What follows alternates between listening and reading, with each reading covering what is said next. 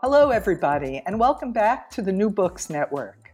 I'm Renee Garfinkel, your host with the New Books Network and the Van Leer Jerusalem Institute.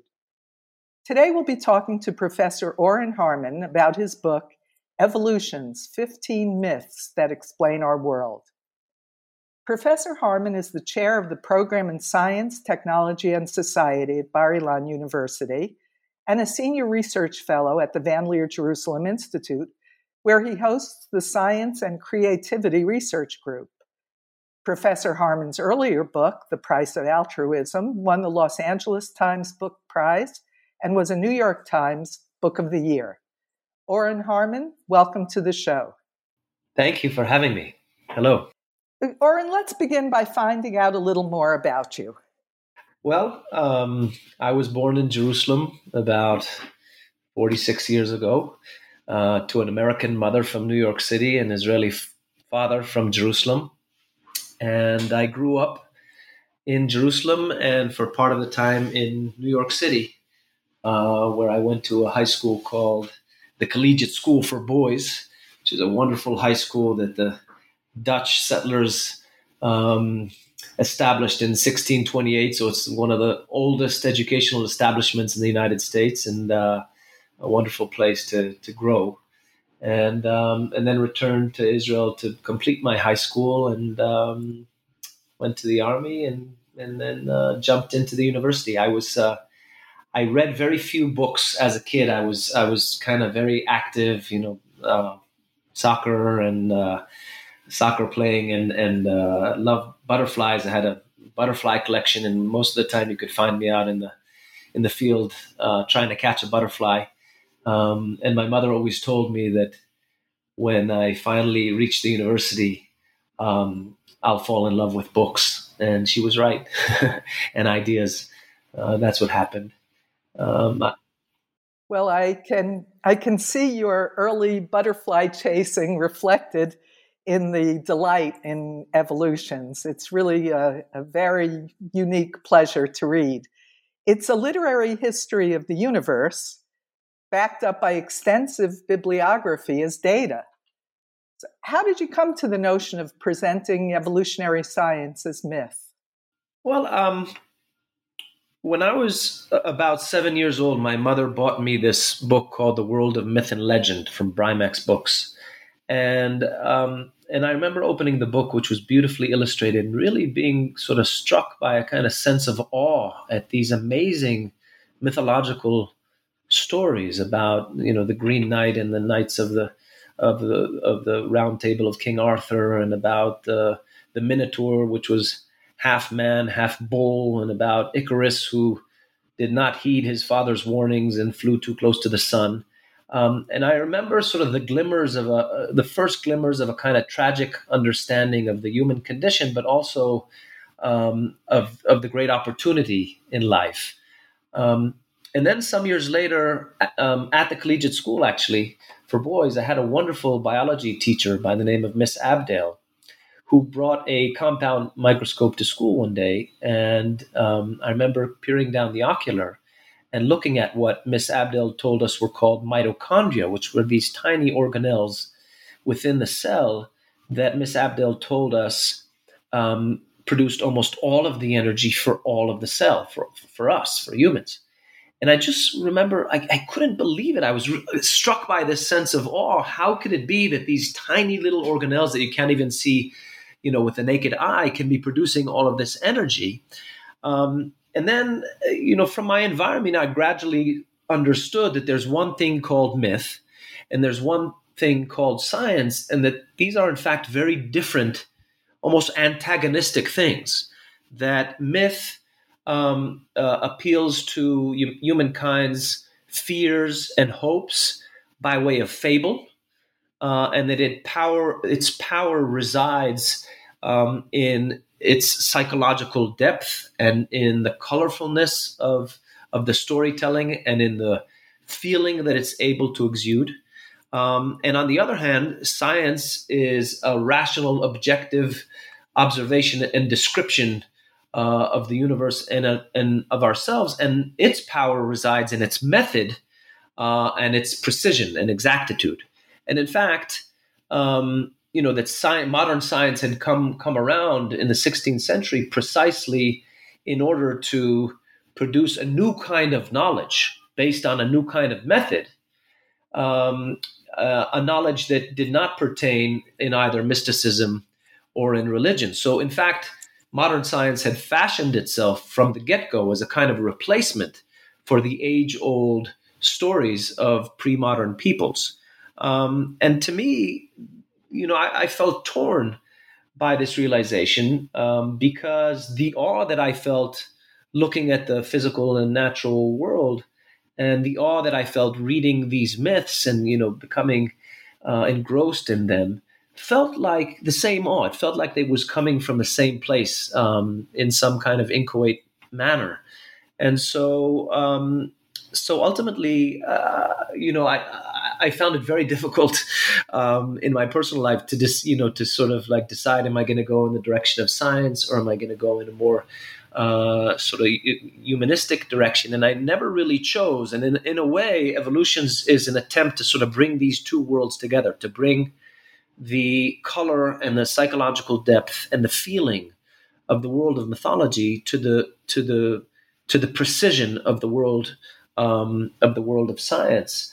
And the way that I decided to do that was um, to really use our most cutting edge scientific understandings today in the 21st century in astrophysics and geochemistry and biochemistry and genetics um, and, uh, and and cognitive sciences and linguistics and evolutionary theory to bring that knowledge to the age-old themes of world mythologies, the preoccupation with uh, with questions that have always preoccupied us as humans, such as where do we come from, where are we going, um, what is creation, what is life, what is death and immortality, and also then you know what are um, uh, what is what is motherhood, what is memory, what is jealousy, what is truth, and what is hope.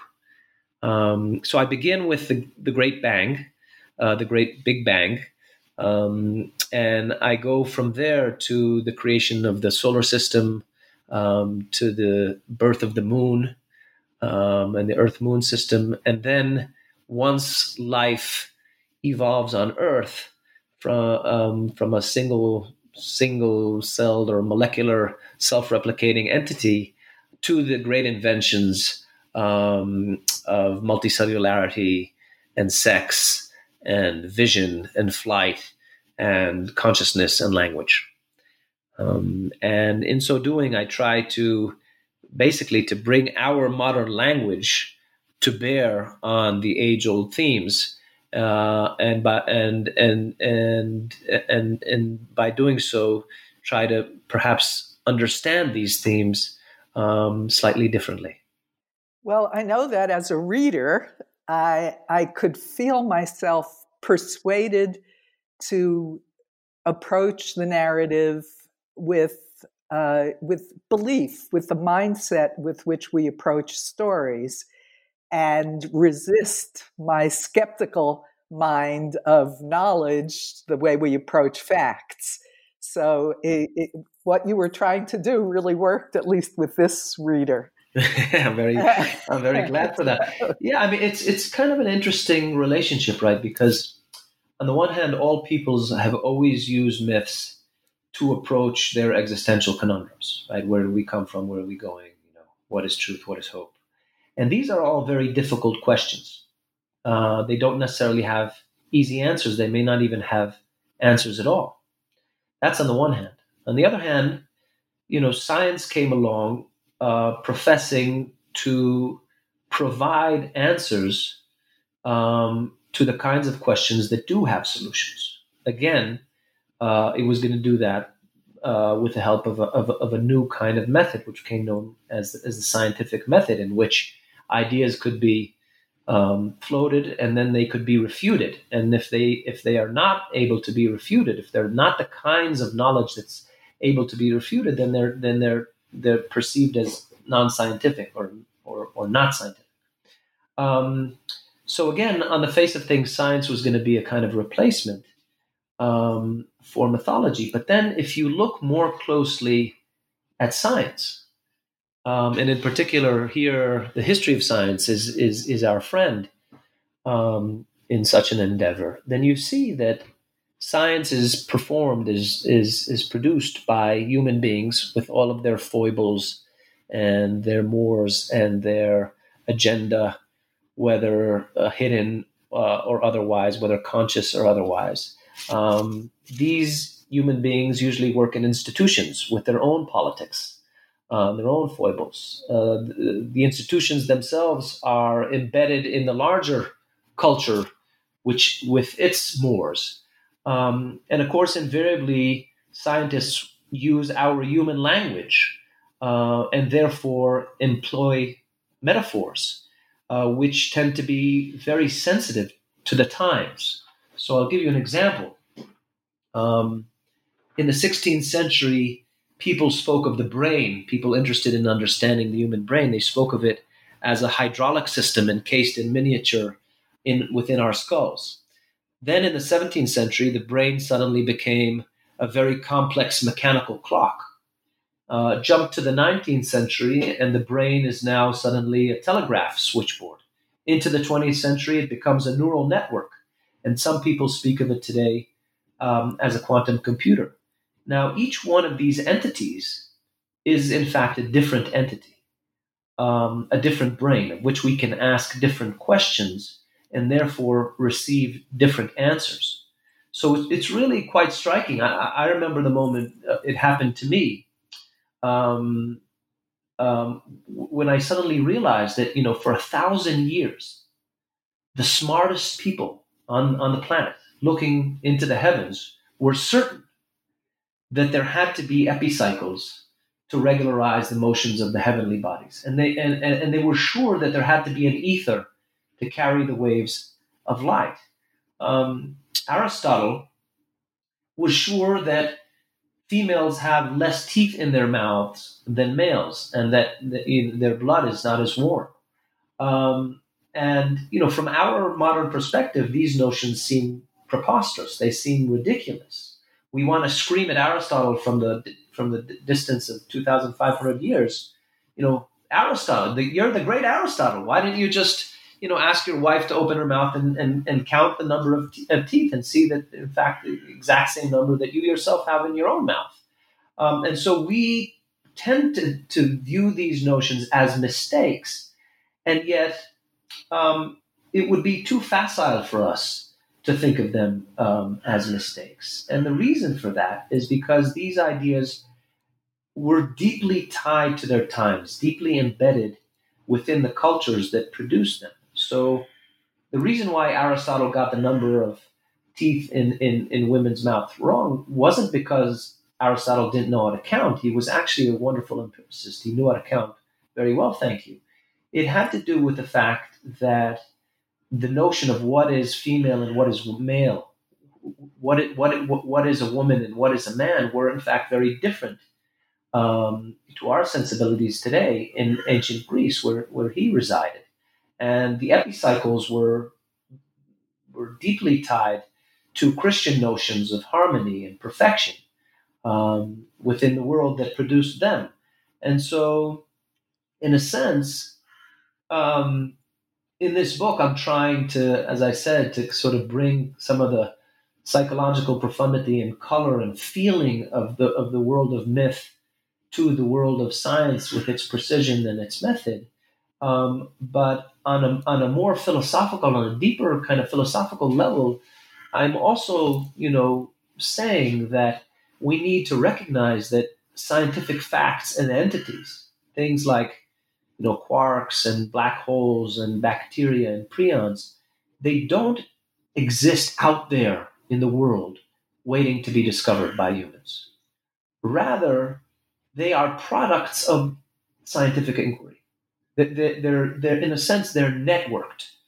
Um, and they and they rise or fall not based on the strength of their inherent veracity as things out there in the world, but rather on the strength of the institutions and the practices and the tools and, and indeed the rhetoric that produces them and makes them intelligible uh, to the to their audiences. So if those networks break down, the facts go with them, and that that helps us understand why, you know, epicycles existed in this world for a thousand years in the minds of the smartest people, and yet today we we've disposed of them entirely. Um, you know, science, in a very deep sense, science is a form of storytelling because a hypothesis is a story, a model uh, is is a story. It's never a direct description of reality, but rather a kind of way to tell a story about what we perceive to be reality. Of course, the storytelling of sciences differs from the storytellings in fiction and in poetry and in art.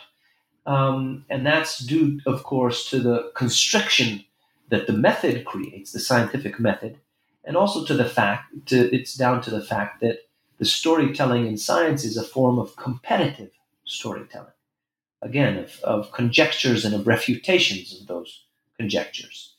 Um, so, in a way, there's a there's a, there's a deeper kind of philosophical um, undertone to this book, um, which has to do with the relationship between um, the different kinds of stories that we tell ourselves as human beings. Um, each generation uses the language, each culture uses the language at its disposal to try to plumb the greatest, greatest depths of understanding, to understand who we are uh, in a very, very basic sense. Um, and for the Greeks, their language was the language of the gods of Olympus.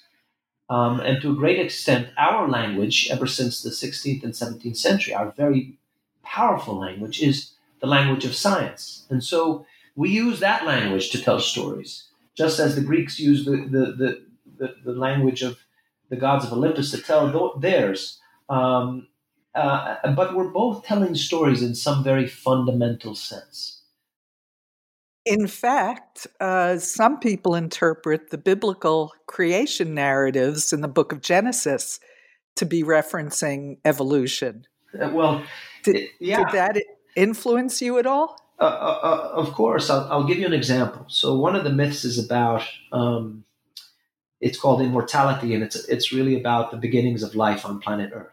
Now, you know, there was a, a, a to cross the threshold from non-living to living was a great problem, um, a great challenge. Um, for something to be considered uh, to be alive, it needs to be able to do two things. Really, one is to self-replicate, to replicate and the other is to metabolize. Now, DNA can replicate itself, it can't metabolize. Proteins can metabolize, but they can't self replicate. And so that's the original uh, chicken and egg problem right there. That's the, that, that's the problem. Now, for about 40 years, we've had a theory, which is a theory among, amongst other theories uh, produced by Wally Gilbert at Harvard, that at the beginnings of life, there was a, a kind of uh, cousin of DNA, a, a, form of RNA, which was called a, um, uh, a ribozyme, which was able to both self replicate and metabolize, catabolize. So, it, it, in one in one living entity, you had both functions, and it was it started life going. Except just at the beginning of life, there was a quote unquote dilemma if this, you know, this ribozyme was able to self-replicate precisely, extremely precisely, in other words, to create a perfect twin of itself, what that would mean was that there was no variation for natural selection to work upon, and therefore there would be no evolution of life on the planet. It would just be, be stuck right at the right at the get-go.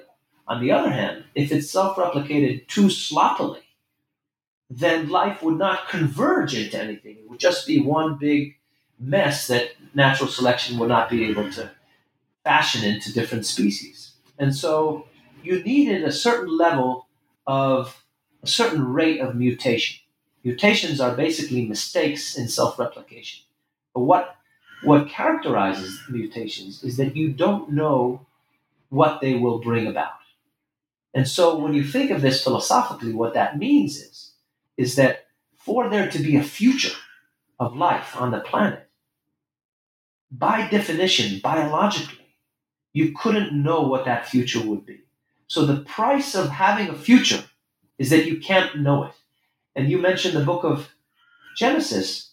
We have that precise insight in the book of Genesis. Quite interesting, quite fascinatingly, because in in Genesis, you you, you know humankind either eats from the from the tree of knowledge or from the tree of life, but not from both. You can't eat from both.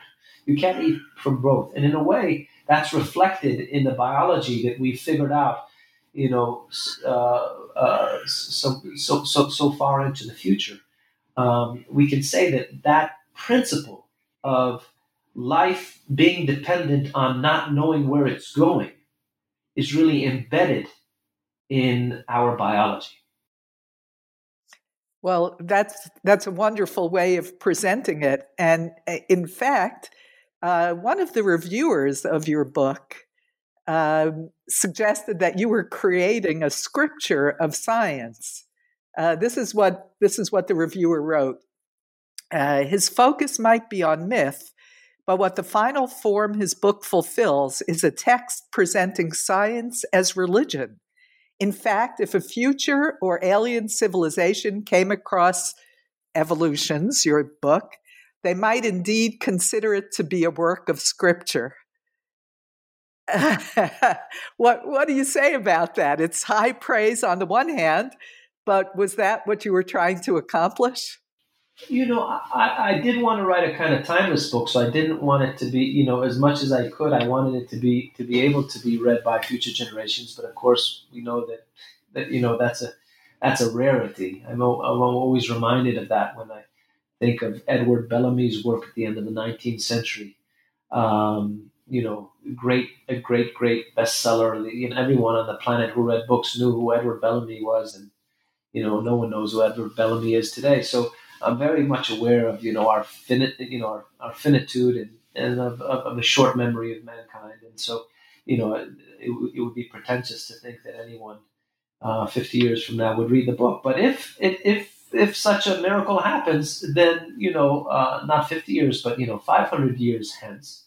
Um, in a way, yes, what I was trying to do was to write for my time about the great, the great conundrums of humankind that are all a function of the fact that we're able to, with our brains, we're able to imagine infinity, imagine anything that we want, imagine an afterlife um, imagine our own deaths. Um, um, and, and, and, yet, again, we are very much um, aware of our, our, our, uh, our finitude and the fact that, it, that we will die. So that kind of complexity which arises from the ability to imagine anything, but also to know that you will die, creates for us um, great mysteries about about meaning, and uh, and we can only touch them with the language at our disposal. So again, you know, our language very much is a, is a, is a scientific language. It's a very powerful uh, language, which is allows us to understand ourselves uh, and understand our universe, uh, and it's a sign of our times. And so, uh, so I, I take our language today, our current day language, which of course will evolve and will change, and things will as we see them today, will be considered to be mistakes by by our our, uh, our progeny, uh, the people who come after us. Um, but um, never, nevertheless, it's the only language that we can use to try to plumb our mysteries. You know, um, sometimes I think about you know today we, we speak about the gene um, as controlling our, our you know our characteristics our behaviors and you know the, the gene for this and the gene for that. There's a lot of gene speak in our in our culture uh, the last few generations. Yes. Um, and and I often wonder about whether or not the gene will actually exist um, in hundred years or in 200 years. Sometimes I feel like I, I want to be like Rip Van Winkle and just to you know to fall asleep and to wake up whatever 100 years hence and, and, and to look at the world and see what's what's been retained and what has changed radically I actually have an inkling that genes will not exist because we'll be able to describe what we're interested in in terms of our characteristics at the cellular level and at other biological levels without recourse to the notion of the gene. Now, that, you know, to, to many ears, that will sound counterintuitive because we think of genes as very real things, right? Like you could take a gene out of a out of a you know a strain of wheat and put it into a strain of tomato and it'll help the tomato become hardier and it'll uh, or, or or more red and bright or you know last longer on the shelf in the grocery store. So we think of we think of genes as very real things and yet even the things that we consider to be extremely hard facts are to some degree um, a form of you know concept making of storytelling. And maybe we'll you know there will be another entity of you know all the uh, the, the, interactions between the, the functional uh, the functional proteins in our cell we'll give that thing a name. We'll call it i don't know lean. Not gene but lean. And that will be what will interest us and the gene will sort of fall by the wayside. So so yes we, we are now telling our story from our own time. Uh, we cannot but do that, just as we cannot but tell our story through the neurological apparatus that we've, we've inherited from evolution. Uh, you know, the eyes that know how to look one way and not to look another. Um, and we can only speak through the language that we have, you know, with all of its opportunity, but also all of its limitations. Um, uh, so, um, so I, you know, if someone reads Evolution's hundreds of years from now and and, and finds it to be a kind of uh, religion of our day, um, you know that'll that'll that'll tickle me fancy wherever I am in the in the stratosphere.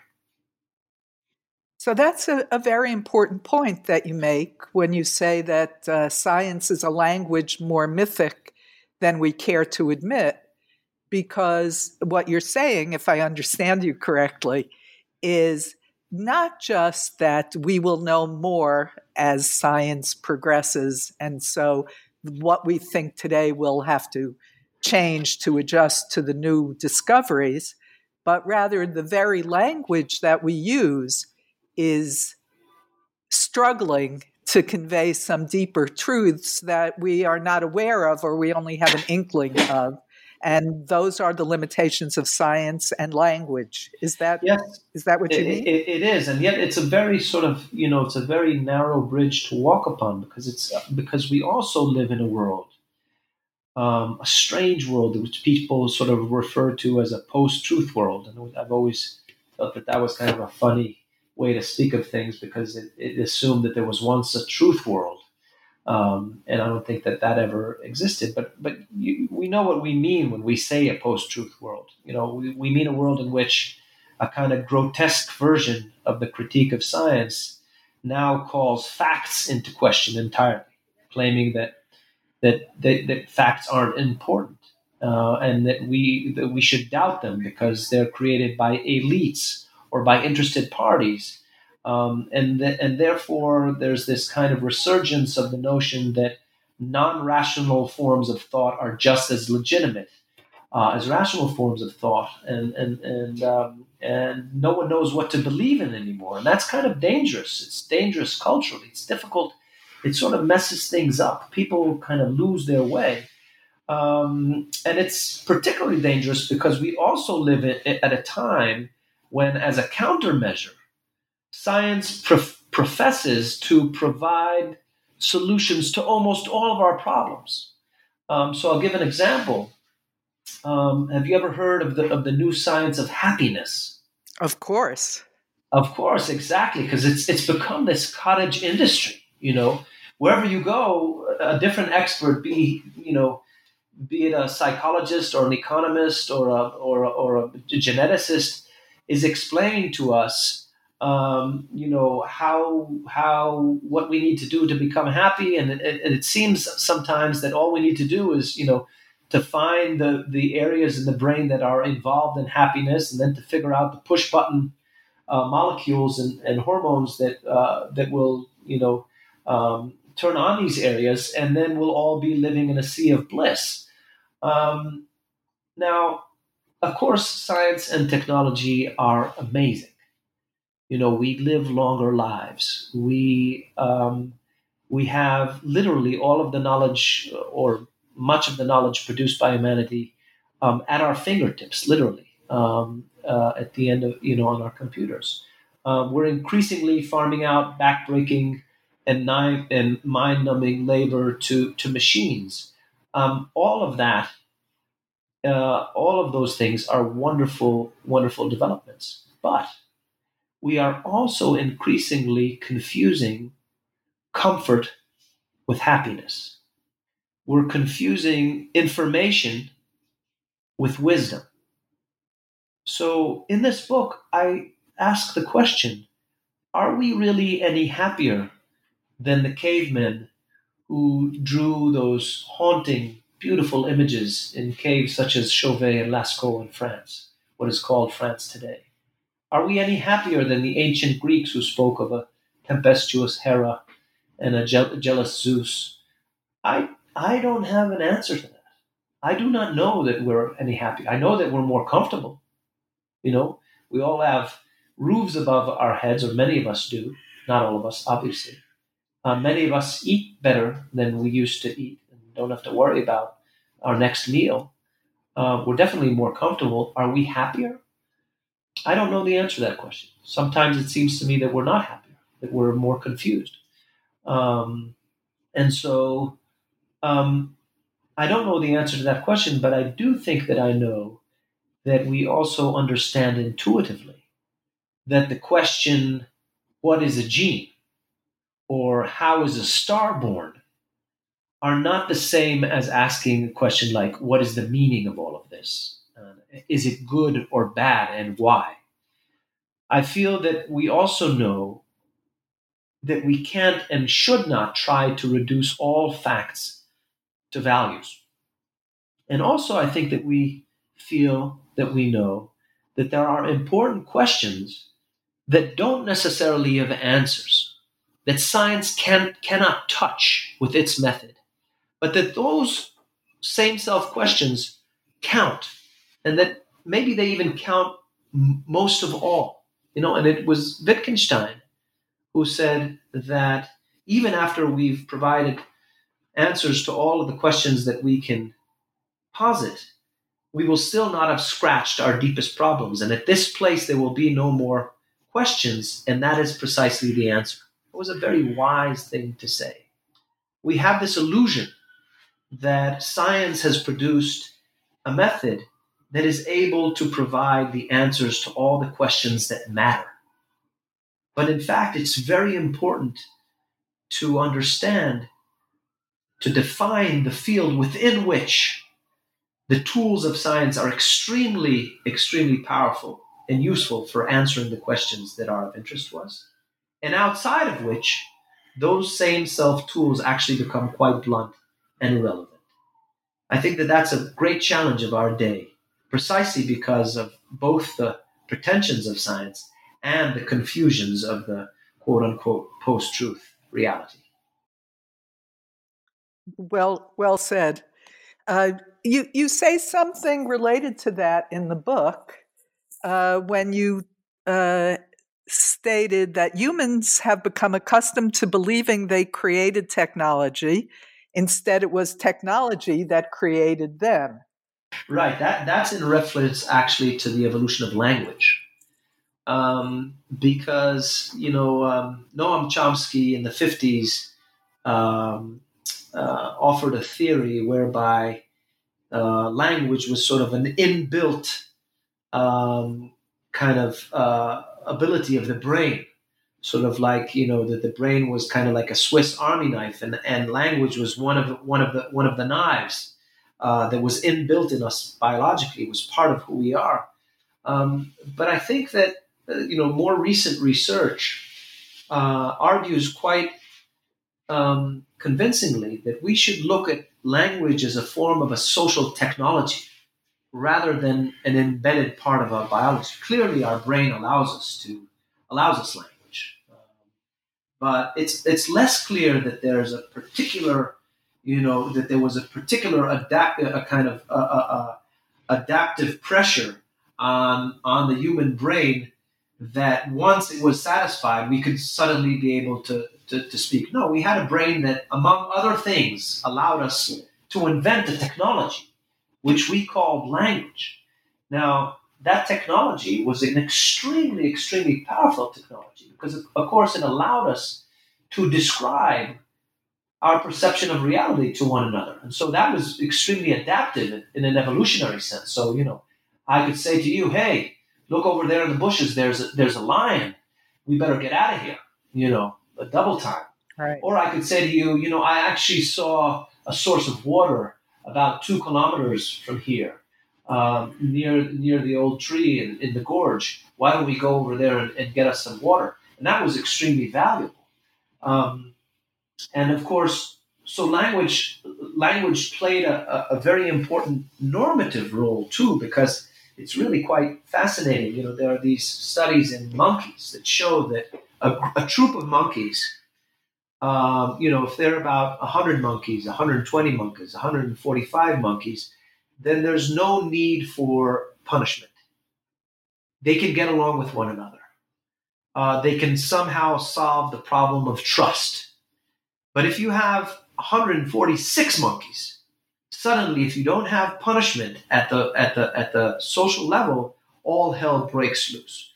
So punishment was is one form, one kind of technology that that uh, primates and later hominins invented in order to be able to live in groups because we are a social mammal. Um, th- that's one. That's one technology. Another technology, again, a very powerful one, is language, because you know I, we know each other. So I know that you're a nice person. You know that I'm okay. So we can cooperate. But you know, once the group grows, there's suddenly a lot of people that we don't have direct contact with. So what is language allowed to do? Well, it allows to gossip. It allows to convey information about others. So I can say to you, I don't know David, but you know David. Is David okay? And you could say, oh yeah, David's great. You know, and then I can interact with David and, and sort of, you know, uh, uh, uh trustingly. Um, so language allowed that. Um, and, and, and it was a technology that really we invented and then, you know, came back to invent us as you know increasingly um, entangled social beings who are dependent on one another. What language did alongside that also was to give us almost for free the the half truth, the fib, the exaggeration, you know, the lie, uh, and ultimately the myth, which are just you know sort of you know stories that are told in a at a higher level uh, and believed by many people.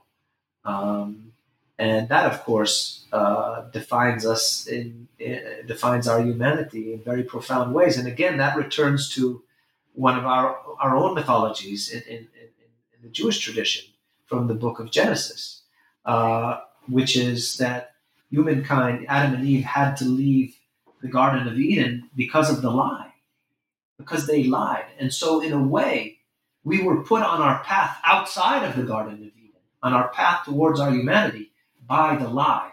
So the lie defines us in a way more than the truth. But of course, in this uh, post truth era, or as uh, Stephen Colbert called it uh, famously, truthiness, uh, th- there's a blurry line between truth and lie, and language facilitates that blurring. Um, and, and, and it seems that you know the blurring is part of our predicament. Um, you know the, the, the line between truth and and uh, and and lie sort of moves historically uh, on a continuum, but the blurriness of that line is is is something that uh, we walk with uh, perennially. Right, exactly. Well, I'd like to give our listeners a sense of how you present these myths. If you'd be good enough to read something for us, uh, there, there are a lot of choices. Why, why don't you select what you would like to read? Well, I'll, I'll, I'll read to you a, um, a few stanzas from a myth called Motherhood which is about the birth of the moon. Um, and I'll just set it up a little bit. So, um, the, the moon, a lot of people don't know how the moon, you know, was created. Um, uh, and in fact, we've had a theory about that only for the last 40 or 50 years. So, astonishingly, we put a man on the moon before we actually knew where the moon came from. Um, That's true. I I never thought about it that way, but you're right. Yeah. uh, and uh, today we have something called the giant impact theory, which says that about 4.53 billion years ago, a giant planetesimal about the size of Mars, which has been given the name Theia, um, hit the Earth and really sort of uh, tore a chunk of the Earth out of it. And then, due to gravity and to angular momentum, that chunk fell into orbit around Earth. Um, and, um, and, uh, and if you were alive four and a half billion years ago and you looked up into the sky, um, then you all you would see was this giant orb uh, of, of moon because it was to begin with much closer to Earth than it is today. Uh, it was about 22,000 kilometers away from Earth, extremely close. Today it's almost 400,000. What's fascinating about the relationship between the Earth and, and the Moon is that the Moon is actually moving away from us at the pace of the growth of fingernails, about you know four centimeters a year, and that has to do with the dynamics of the, of, of the tides. Um, so I turn this, you know, this story, which is you know known to us due to modern astrophysics in the last generation or two, uh, into a kind of disquisition about uh, the meaning of motherhood. Uh, so I'll read to you um, some of this myth. This is the uh, the Earth speaking to um, to to the moon. I speak to you candidly. I was born from countless mineral grains in space that clumped together thanks to gravity. Bishop Ussher dated my arrival precisely at nightfall before Sunday, October 23rd, in the year 4004 before Christ. What a fool! And as if it were not enough that I was a chimera, forged around the whizzing proto sun, more than two centuries later, Lord Kelvin allowed between 20 million and 400 million years since my beginning. Courtesy of the New Zealander Rutherford, Rutherford and the discovery of radioactivity, more discerning men slowly came to fathom my ancient pedigree. Carrying a particular amount of lead of lead isotope, a wedge of meteorite found in a desert crater finally divulged my secret in 1953. I am more than 4.5 billion years old. When I was born, I was devilish, devilishly hot. Pretty soon I melted completely. No water, no continents, just a molten sea, 3,600 searing degrees Fahrenheit, and the heavy iron that quickly sank to my core. At my edge, space registered a biting minus 450. It didn't take long, therefore, for a thin crust to consolidate, disguising my internal inferno. Slowly things quieted as much as they could, and just as I was gaining my balance, that's when Theia, as large as Mars, slammed into me, unnoticed, unannounced, bringing about the great tearing away. At first I thought it was the end of me, but gravity came to the rescue, and once more that sidekick, angular momentum. Of Theia nothing remained, but you and I survived. And when I saw you for the first time circling me, I felt as if I had never lived before, as though I too had just been born, taking my first breaths. A cool sweat enveloped me. You were round and glowing, filling the entire firmament. Neither Neptune nor Venus had such a gift to gaze upon, and Mars could hardly score those two scrawny prunes, true moons. I was the sole terrestrial planet with a moon of my own, the largest of its kind in the sun's ambit. Years passed by me. The iron had long settled to give me my core, and above it the mantle, and above it once more the crust. But I was still a parched and rankled planet, devoid of oxygen, wallowing beneath a poisonous atmosphere. For eons it remained a mystery how my wounds became comfort- comforted. Then a meteorite landed in 1998 and was, after a time, examined under the microscope. There they were beneath the ocular, tiny crystals of salt, and within them even smaller volumes of liquid. Just as with Theia, this deliverance too had been a deus ex machina. The rock was more than 4.5 billion years old and could no longer keep its secret.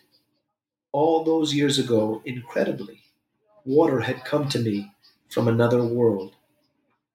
I was still spinning at a wild rate then, my days just 10 hours long.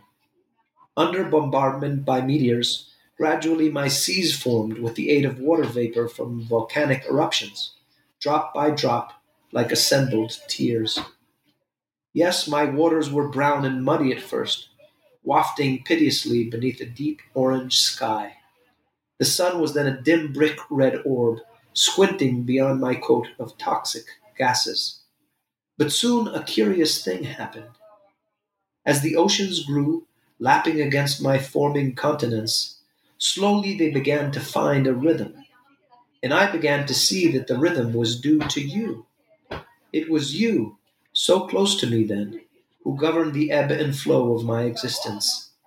Twice a day, as you passed my equator, fifteen times closer to me than you are today, the oceans bulged, as if expanding to greet you. But when you rose and when you set, the waters shrank away, like a spider ducking into its carapace, so emotional at your comings and goings that they needed to hide.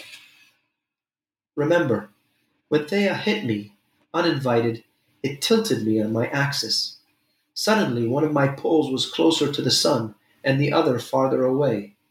And so it happened that just as you were born, so too were my moods created. Languid in summer, dark in winter, carefree in spring, pensive in autumn.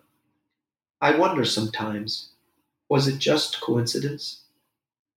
Once, like me, you too spun, but soon you were locked in place by the tidal rhythms, our grip on one another tightening, action at a distance. Always you showed me a bright face, never your dark side. Funny games you learned to play with me. When I come between you and the sun, you disappear entirely. And when it is the other way around, it is you who hides the sun. I know your tricks are illusions. The sun's diameter is 400 times larger than yours, but the sun is also 400 times more distant. That is why you seem as magisterial. Perhaps it is also why you have stayed closer to the sun's ecliptic rather than mine, hedging your bets, instinctive about your true master. Still, in my heart of hearts, damn the physics. You loom large because you are my own exclusively. I cannot stop time. Due to my bulging tides, the ones expanding as if to greet you, you're moving away now at the pace of the growth of fingernails. You seem determined an inch and a half at a time to gain your independence. And as you move away yearly, I feel my center losing its balance, my internal axis inching imperceptibly towards chaos, my spin slowing down. I comfort myself. As the bard has written, it is the very error of the moon. She comes more nearer earth than she wont, and makes men mad. And so perhaps it is for humanity's sake that you drift, not a child's rebellion. But then again, Maybe it is your dark side, opaque to me. I am too young to know and too old to find out. It's beautiful. And I don't even know if you can answer this question. How did you come to think of the relationship between the earth and the moon in terms of mother and child? Well, because the science teaches us that the moon comes from the earth. It's it's the moon was born from a chunk of the earth being taken away from it. So in a way, you know, just like a child comes from its mother, it, it's its mother. It's made of its mother, but it's also not its mother. So so so too is the relationship with the moon. And then also, I was struck by this um, understanding that due to the mechanics of the bulges of the tides, the, the moon is actually being bumped up in orbit and therefore very, very slowly, very imperceptibly moving away from the earth. And so I immediately that you know that struck me like a relationship between um, a mother and a child, or you know a parent and a child, where um, you know the child slowly exercises um, its independence, moving away from the parent. Um, and just as we look at our children and we sort of we pin all of our hopes in their future. Um, so us humans standing on Earth, when we look at the moon, uh, we we dare to to dream. So it seemed to me like a natural kind of uh, metaphor to make. Well, it's a beautiful one and and very lyrical as all of the writing in evolutions is. Did did you have any ambivalence about uh, inferring motivation and emotion uh, into evolution? Um, you know, uh, I, I did because you know I deal with evolutionary biology, um, and uh, it's always a question. You know, how can we imbue things with agency, uh, other creatures um, that are non-human? We know, you know, so little about our own mind, um, much less about the minds of other creatures, and so um, you know, it's kind of scientific consensus not to imbue uh, non-human creatures with any agency, but rather to look at the results of their actions and not to speak about their motivations. Um, but um, and so, in a sense, what what I do here is that th- these characters are almost characters. They you know they're on the cusp of agency. Um, and um, I, I, that that was something that struck me um, in a beautiful little book by uh, Italo Calvino called Cosmicomics, um, in which he tells these kind of very beautiful tales about uh, about uh, the moon and about quarks and about uh, about heavenly bodies um, going about their business and and um, having relationships with us. Um, so um, um, no, I mean, I, I, I, actually was interested in uh, in uh, kind of infusing what we normally think of just in terms of inert or non-inert matter with a kind of agency that would make them alive to us. Um, as you said, this is a lyrical exercise, and it's meant to it's meant to really open up our minds and imaginations. And it certainly does. Uh, you once told an interviewer that you were an optimist and a fatalist. how, how, does that work? Uh, well, uh, I think that uh, I think that optimism is, you know, famously a good tactic. You know, it's better to be optimistic than pessimistic um, in in some sense because um, if we have if we have some kind of belief that it, that we in ways not understood to us we help create our realities then uh, thinking um, optimistically um, uh, and brightly about the possibilities of life will perhaps um, help shape those possibilities. Um, on the other hand, I sort of understand that there are uh, forces that are grander than us. Um, so not entirely just a humanist in that sense, you know, uh, where you know all of all of uh, is somehow understood to reside within the within within our human grasp. I think that there are things that you know that history and and astrophysics and geology teach us that uh, there are forces that are grander than us, having to do with our planet and our universe, um, uh, and with the laws of nature, nature and of matter. And so, um, uh, and so, to that degree, I'm a fatalist. Uh, so, you know, I'm not 100% sure that those make sense entirely together. Um, and probably, you know, a philosopher would quite easily take that conjunction apart. But um, uh, I'm glad to live with paradoxes. I think that they make life more interesting. Um, with paradox, and it sounds like with humility as well. That uh, we we are optimistic, we try, but the universe is beyond us. Indeed. Ultimately, indeed, indeed. Now, uh, you host the Van Leer Jerusalem's uh, Institute's lecture series talking about science in the 21st century. Where would you like to see science go? Well, um, I, I, you know, I, I think that I'd like to see the uh, continuation of the um, public engagement with science, um, which is something that is happening all around the world, uh, and it's a wonderful thing. Uh, we've come to understand the importance of human beings that do that are not scientists that, that don't deal with science on a daily basis and may not be educated scientifically the importance of them uh, um, um, engaging with with uh, with science and understanding its logic um, and and the way that it produces knowledge.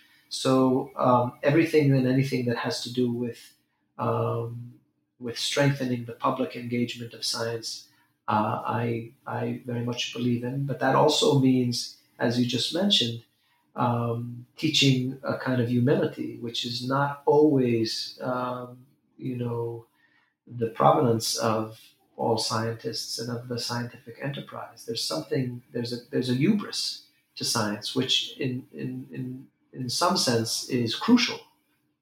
Because if we didn't have that hubris, then, you know, then we wouldn't reach for the stars so hubris is natural and important and in fact healthy. But it's also healthy to um, to understand that it is a type of hubris, to to to to, under, to, to, to contextualize it, to to know that we are engaging in a in a, in a, in a an act, uh, an amazing and wonderful act of hubris, uh, but that the solutions that we will find through our various inquiries uh, will allow us again to answer questions that the kinds of questions that have solutions, and that there are many questions that do not have objective solutions, cannot be touched by science. So, uh, within the within the uh, the public understanding of science, I think the component of the humility of the enterprise, the modesty, um, understanding that uh, will be a, a very important thing, especially as we move into the future where the lines between artificial and natural will become increasingly blurred, um, where um, um, many many other lines, you know, the lines between uh, environment and biology, will be blurred increasingly. Um, uh, so I, I, in that kind of a future reality, I believe that uh, exercising humility will be will be crucial. Um, you know, science science became big science around World War II. Uh, it was it was war and conflict that persuaded governments to invest massively in the creation of science infrastructures and technology infrastructures um, and science um, ultimately won the war for one one party in that in that big conflagration in that terrible conflict. But of course, science. Uh, so science was born, uh, modern science, to a large degree, from war and conflict. But it also has the ability to bring us together, to um, uh, to solve problems that will allow us to live together more peacefully. Um, and the more science invests in those kinds of problems, um, the greater, uh, the better off all of us will be. So science is an, an incredibly important enterprise for, for humans. It's a, it's really a pinnacle of our development as a species. Um, so, um, you know, we should continue to invest and to believe in it, but at the same time also understand its very real limit, limits and, uh, um, and, uh, and limitations. Well, Oren, we've taken up a lot of your time today. Before you go, tell us what you're working on now. Well, now I'm working on a project uh, which just I'm really fascinated by, and that is the mystery of metamorphosis in nature. You know how a, a, a how a, a frog uh, is created from a tadpole, and how a, monarch butterfly goes through uh, life as a caterpillar and then creates a chrysalis and finally emerges as this lovely uh, flitting creature. Um, it turns out that up to 70% of the species in nature undergo metamorphosis, and to some degree, we too undergo metamorphosis. When we're born, there are systemic changes um, to uh, newborns that happen at the moment of birth that are triggered by the same self genes that trigger metamorphosis in, say, a cockroach. So, um, so we too undergo metamorphosis to some degree. And um, of course, it's a, it's a wonderful metaphor of change, of radical change, but it's also uh, an incredibly deep mystery, which is at the heart of biology. Um, and so I decided to try to write um, a history of this subject which uh, on the one hand is uh, focuses on the natural history of different types of metamorphosis across taxa and, and phyla in nature, you know, from marine invertebrates and starfish and hydras through uh, um, through insects uh, and up to uh, uh, vertebrates, including us. Um, and and and the amazing life cycles that are created within this this system, um, but then also to ask, you know, what problem was evolution trying to solve with this mechanism that we call metamorphosis? Turns out that that's a very difficult question to, to answer. Um, and so this will, book will be about the, the men and women who tried to crack the mystery. And it'll be about the life cycles of the organisms that undergo this mysterious and marvelous phenomenon of metamorphosis. And to a degree, it will also have a, uh, autobiographical angle uh, my wife is pregnant right now. And, oh, congratulations. thank you. And so that somehow is going to figure into the tale um, of, uh, of metamorphosis. Well, that sounds like a great project, and I look forward to reading it and hearing about it while it's in progress. Um, I want to thank you so much for being on the show today and thanks to Bela Pasikov, our researcher as well. Thank you so much, Renee, and thank you, Bela. It's been a great pleasure speaking with you today.